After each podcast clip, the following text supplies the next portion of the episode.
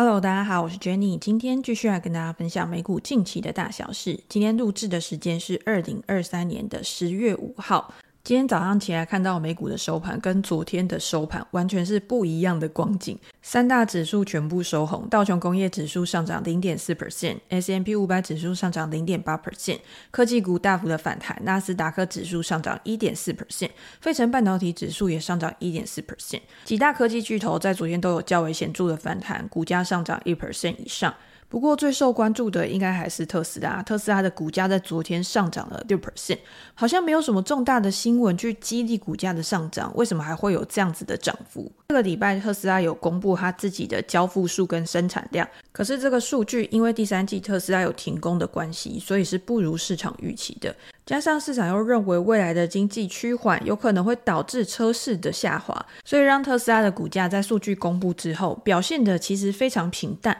并没有什么进一步的发展。可是这个时候发现一件事情，也就是在之前去做空特斯拉股票的人，在现在可能要获利了结。根据做空调查机构 S3 的研究数据，去做空特斯拉股票的投资人在九月份的时候，大概赚了七亿美元。大家可能觉得这个数字没有到很多，但是还有很多其他的人可能手上也持有特斯拉的空单，在未来他们预期第四季有可能反弹的时候，也会陆续的把手上的空单去做回补，那有可能也会带动特斯拉股价的上涨。短期去影响股价的因素本来就有很多，比如说基本面的因素就会导致股价的波动，或者是市场投资人他的情绪也会去导致股价的波动。除了空单的回补之外，现在特斯拉的股价它已经回撤到了五十日的平均线，季线通常也是投资人心里的一个重要关卡，所以在这边会进行整理，要往上还是往下，就等待下一次财报公布的时候，成为股价的下一个催化剂，去驱动下一个趋势的发展。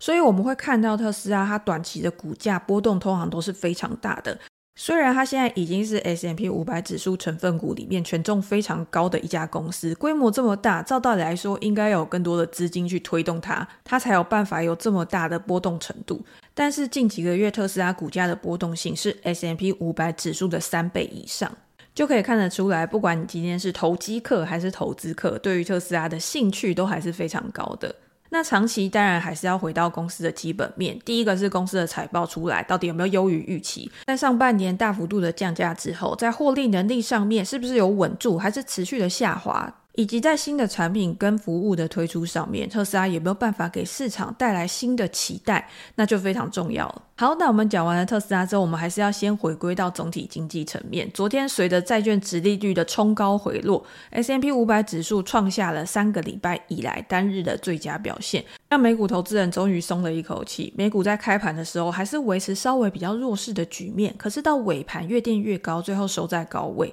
在前一天，美国的国会投票去罢免了议长麦卡锡，去创下了美国的历史记录，也增加了在下一季的时候美国政府停摆的可能性。因为你今天已经没有主事者了，你要再选出下一个主事者，可是中间的过程混乱，有可能去延宕本来应该要有的行政作业。不过昨天会议有表示说，美国政府今年虽然有可能还是会停止运作，但是不会再去影响它的主权平等。在八月的时候，会议去剥夺了美国。最高信用平等的评级，那个时候就造成市场的恐慌，而且去抛售债券。造成殖利率的上升，债券价格下滑。这几天的一个混乱，又导致殖利率再度的被推升。汇率的说法提出之后，也让市场吃下了一颗定心丸。可以看到，三十年期的美债殖利率自二零零七年以来首次触及五 percent 之后开始下滑。两年期公债殖利率跟十年期的公债殖利率也见高回落。不过，另外一个去影响殖利率主要的因素还是经济数据。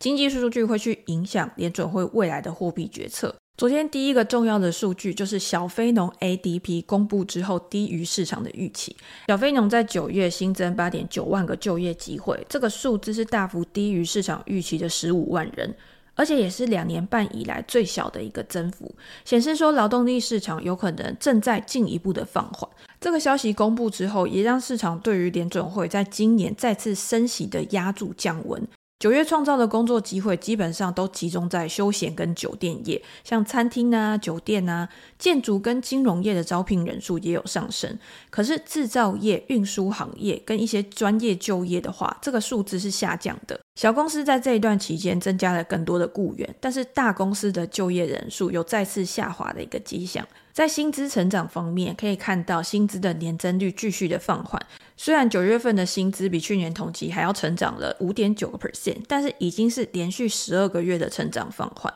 不过要注意的是，这个礼拜五还有非农就业数据的公布，ADP 小非农的数据往往跟非农的数据是有差异的。而且波动很大，所以它并没有办法当做非农就业数据的前瞻指标。非农就业数据也是更为重要的一个经济数据，大家在礼拜五的时候可以再密切关注数据的发展。另外一个重要的数据是九月的 ISM 服务业指数，九月 ISM 服务业指数五十三点六，跟预期是差不多的，低于前值的五十四点五。不过也可以看得出来，服务业指数有在趋缓的一个现象。观察细项，新订单指数大跌到今年的最低水准，就业指数也从八月的五十四点七降到最新的五十三点四，供应商的交货指标从去年的十一月以来首次上升到五十以上，达到五十点四。显示交货的时间延长，库存的指标在这个月从上个月的五十七点七下滑到五十四点二。虽然库存还是持续在增加当中，但是库存的增幅是放缓的，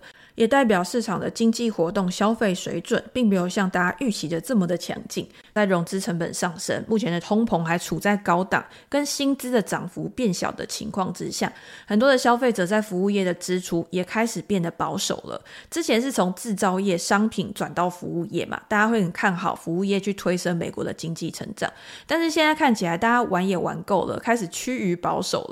口袋没有那么松的情况之下，也要勒紧裤带去过生活。像是旅行、旅游、娱乐这些服务需求都开始下滑，金融服务的活动也开始下降，所以未来有没有可能真的面临到一个比较软着陆，还是有衰退，但是没有到非常严重的经济危机的情况之下，慢慢的恢复到正常的轨道上？在这些数据公布之后，美元指数也是冲高回落，在前一天冲上一百零七点三五，可是昨天收盘的时候，大概是收在一百零六点八。油价也因为经济数据的放缓，昨天重挫了五点三 percent。最后，WTI 纽约轻原油期货的价格收在八十四点五，这个是创下一年多以来最大的跌幅。到底发生什么事情？因为看起来减产仍在持续当中，美国的石油库存感觉也是在低水位。难道只因为需求下滑的因素就可以拖累油价到这么深的一个程度吗？我们之前有分享过，影响油价的因素有非常多。第一个当然最重要的。就是供需的关系。第二个就是政治的因素。这个礼拜 OPEC Plus 他们也会召开会议，但是沙乌地阿拉伯跟俄罗斯在昨天都先后发表声明，为了维护市场的稳定，两国将自愿减产石油到年底。而且昨天公布的 EIA 原油库存降幅也是超过预期，库存创下了二零二二年十二月份以来的新低。这些都是在供给面的减少，可以去支撑石油价格的反弹，但是石油价格却在昨天跌那么多。主要的原因，第一个是美元的因素，很多人认为这一段时间美元的大涨会使大宗商品的价格过于昂贵，在美元强势的情况之下，这些商品都是以美元去做计价的，它在未来它的走势也会过于疲弱。第二个就是需求的关系。如果未来经济真的陷入到比较疲软、衰退的局面，对于能源的需求自然没有那么高。我们昨天也有提到，很多的避险基金在这一段时间也去开始减少他们能源的多单，就是因为在能源创高的情况之下，他们也认为没有那么多的需求再去支撑能源价格的上涨，所以开始去做获利了结的一个动作。好，我们再来看一下昨天公债值利率的变化。昨天两年期公债值利率收在五点零五 percent，十年期公债值利率收在四点七四 percent，也是一样冲高回落。在近期债券值率大幅飙升的情况之下，有很多的专家、经济学家都出来表示说，这样的飙升已经脱离了基本面的因素了，也就表示说，现在的抛售、现在的价格变化，有可能是短期的情绪压力释放造成的。昨天《华尔街日报》的记者，也是联准会传声筒的 Nick，他就撰文表示说，债券的抛售有可能会去威胁软着陆的希望。长期的利率突然飙升到十六年的高点，尤其是这个飙升呢、它是没有一个确切的因素可以去解释的。那借贷成本持续的升高，美元的走强跟股价估值的回调，都有可能会去拖累未来的投资、招聘、经济活动疲软。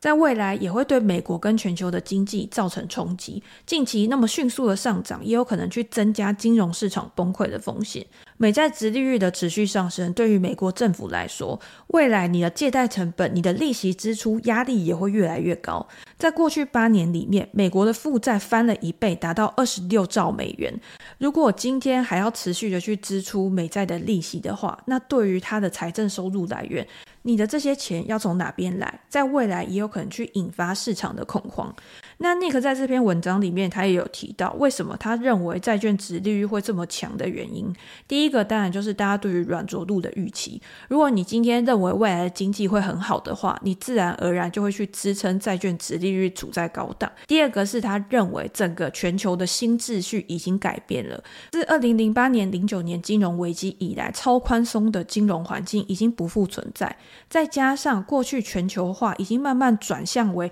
大家都是比较封闭的。已经是去全球化的一个世界，去造成通膨的上升，地缘政治的影响也会导致厂商的成本增加，最后去转嫁到消费者，价格的上涨也会使殖利率处在高档的时间，可能比大家想象的还要更久。那根据另外一篇 Barron's 的报道里面，他们也有去讨论说，美国的公债殖利率为什么会上升的三个原因。第一个同样是对于未来经济成长的希望，去支撑的债券殖利率处在高档。第二个是中国经济的放缓。为什么会是中国经济的放缓呢？因为中国作为美国国债的主要持有者。它的经济放缓，有可能就意味着它对美国政府公债支付的钱，它购买的量也持续的在减少当中。中国对美国的出口下滑，它今天赚到的美元更少，它要再重新回收投入到美国公债的钱也会变少。所以今天需求的下滑也会去推升公债殖利率的上涨，最后就是债务评级的下调。因为评级下调，有可能会使他的买家开始去调整他自己的投资部位。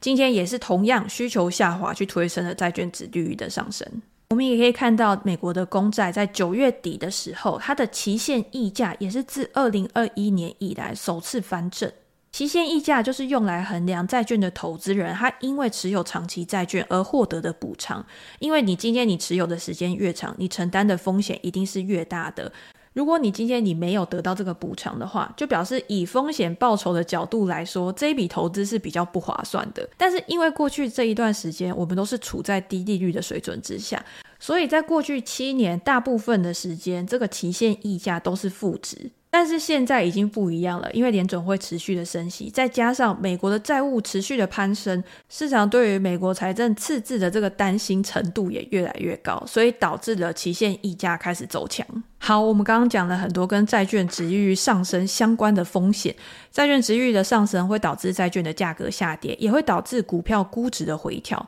那在这段时间，既然股票也不能投资，债券也不能投资，我到底应该要把现金 parking 在哪边才会是最好的地方？大家第一个想到的应该就是，那我就保存现金，等到更好的时机点，我再去做布局。在高利率的环境之下，终于我可以把钱放在银行里面，我只要存着美金，我就可以享受到美金升值带来的好处，或者是我今天去银行存定期存款的时候，也比之前那么低的利率还要好上许多。但除了现金之外呢，现在有很多人会把他的资金投入到货币市场基金跟高收益的储蓄账户。另外就是超短期的国债，超短期它的期限大概是介于在一到六个月之间，目前可以提供的收益率大概是五点五 percent。大家还记不记得八月那个时候汇率调降美国的性品的时候？股神巴菲特有接受访问，他说他们还是持续的在买入短期的公债，他们并不认为调降性品会去影响到他们本来的政策。巴菲特在那个时候就强调说，他还是会持续的去买入三个月跟六个月期的国库券。现在看起来，巴菲特这个操作实在是蛮明智的。那投资人现在也会想问：如果我也想要开始去操作美国的短期债券，现在还来得及吗？还是已经到末端了？其实短债它就像是一个类现金的资产，它的流动性也是比较好的，它很快就到期了。你今天到期之后，你想要再去做其他的配置，也是相对容易的。所以我觉得这个并没有什么来不来得及的问题，就是看你现在的资金想要做什么样的一个配置。在昨天，新债王冈拉克他在纽约举行的格兰特利率观察家投资会议上就表示，他认为未来的殖利率将会再进一步的走高。现在美国联邦政府的债券平均利率大概是三个 percent 左右，他预计未来将会升到六个 percent。可是他并没有非常担心这件事情，他认为现在是债券投资人最好的一个时机点。相比于之前，债券投资人都要去买一些高收益债，承担更高的风险，祈祷这些公司不要倒闭。他认为现在债券市场里面有很多的东西可以捡。比如说像国库券，国库券就是由美国财政部发行的一年或更短期间的短期债务。一年期的国库券现在殖利率大概是五点五 percent 左右，比一年前的四个 percent 还要再高出了一点五 percent。所以他认为，relax，你现在就是去买国库券，然后放松一下，你就可以轻松的赚到钱。那另外一位老债王葛洛斯呢，他也提出了一个不同的看法，但是我觉得他们的方向是还蛮一致。他说，债券市场在这一段期间，因为殖利率的高涨而显示出有超卖的一个现象。我们在讲股票超卖的时候，都是短期的情绪去推升最悲观的一个情绪，导致大家都一直迫不及待去卖出手上的股票，结果刚好都是卖在最低点，卖在阿呆股嘛。那债券市场或者是其他的资产，一定也是有一样的一个状况。像现在的债券市场，他认为就是有超卖的一个迹象，原因就是因为市场担心说，更长期的时间处在高利率，会对于政府的赤字造成更大的压力。在高利率的预期之下，市场认为说债券的价格还会再进一步的下跌。上个礼拜，投资者从八百九十亿美元的 iShares 核心美国债券 ETF 中提取了五点一六亿美元，这是一年以来最高的一个水准。葛洛斯把这些 ETF 的散户投资人，因为通常都是散户会去把这个资金大量的提领出来，葛洛斯把这些散户投资人称为债券义警，认为说就是他们的大幅退出去导致市场的超卖。债券义警这个词是经济学家埃德亚德尼他在一九八零年创造的。债券义警是指那些威胁要大量的抛售债券来警告政府，你今天要好好的去执行你的财政纪律的投资人。虽然葛洛斯说把这些 ETF 的散户投资人称作是债券义警，好像不是到非常的恰当，但是这些散户投资人目前在市场里面也扮演着非常重要的位置。除此之外，葛洛斯也表示说，如果十年期的公债殖利率真的达到五个 percent 的水准，那将提供给投资人还不错的一个报酬，但是有可能债券殖率还会在持续的被推高当中。所以不知道大家在这一段时间，在听了这么多的避险基金大佬或者是记者媒体的报道之后，对于债券到底抱持着什么样的一个想法？我觉得现阶段就是有分两种投资人，第一种投资人就是他就是做短线波段的一些交易，所以他在值域上升的时候，面对国债价格的大幅崩盘，他在这一段时间是可以赚到非常不错的报酬。但是另外一派投资人，他是以长期的资产配置为目标的，现在的值域对他来说就是有吸引力。而且债券价格的持续下探，如果你今天你买的是政府公债的话，它的违约风险其实真的是非常小的。现在直利率反转的重点就是在看美国的经济数据有没有办法因为联准会快速的升息而开始去做趋缓反转的一个动作。如果真的达成软着陆的目标，就像鲍威尔之前讲的，他们也没有必要再进行更激烈的加息。那今天债券价格回稳，殖利率开始回落的情况之下，也会带动债券价格的提升。大家还是要去思考一下，今天债券在你的投资组合里面到底扮演着什么样的角色？你会更好的去知道说，你到底要挑选什么样的一个资产。好，那我们最后跟大家分享一下昨天几家科技巨头的重磅消息。第一个就是苹果被下调了评级，有分析师认为说，在消费者支出放缓的情况之下，iPhone 这一次的升级是充满了挑战。虽然 iPhone 15 Pro Max 的订单是好于预期的，但是更多的是很多人他本来要买比较平价的机款，因为这一次的 Pro Max 它的规格更好，它的提升更有感，所以他把它转移到更高阶规格的手机上面。这虽然会有助于苹果去提高它的平均单价，但是也意味着整体的营收可能不会有太大的变化。在对未来前景看坏的情况之下，他认为现在苹果交易的估值也太贵了。根据 Fixate 的数据，苹果的 Forward PE 现在大概是二十六点三倍左右，可是它历史的平均水准大概是在二十三点五倍。这两个因素都是它下调苹果评级的原因。另外，昨天也有消息指出，苹果公司的 CEO Tim Cook 他在这两年以来最大笔的苹果股票出售，价值四千一百万美元，约五十一万股的股票。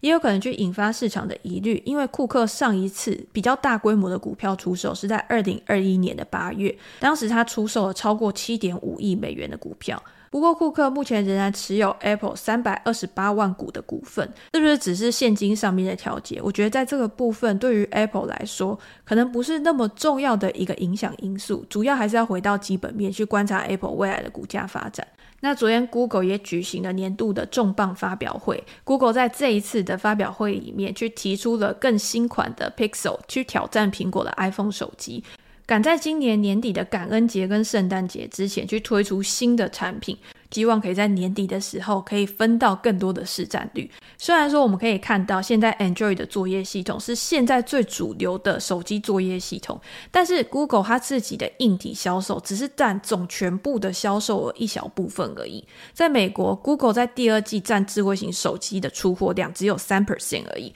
相比之下，Apple 是五十五 percent。两家公司在商业模式、获利模式上边本来就是有非常大的不同，但是可以看到，在这一次 Google 新的 Pixel 手机里面有更多的 AI 技术导入，搭载 Tensor G3 的处理器，有更智慧的 AI 功能，可以翻译、大声朗读你浏览的网页内容，而且还可以去帮你统整内容的要点。Google 发布了新的 Android 系统十四，生成式 AI 加持的 Google 助理 Bard，也可以在未来去提供你个人化的服务，在未来几个月之内都可以在 Android 系统或者是 iOS 系统去做导入。这一次的 Pixel 八系列比前一代还要涨价了一百美元，起售价大概是七百美元左右。那另外 Pixel 八 Pro 系列起价大概是九百九十九美元左右，相机也有升级，视讯的功能也有提升。同时，它也发布了更新的 Pixel Watch，它的手表跟它新的耳机，股价在昨天收盘的时候上涨二点二个 percent，看来市场其实还是很买单这一次的发表会的。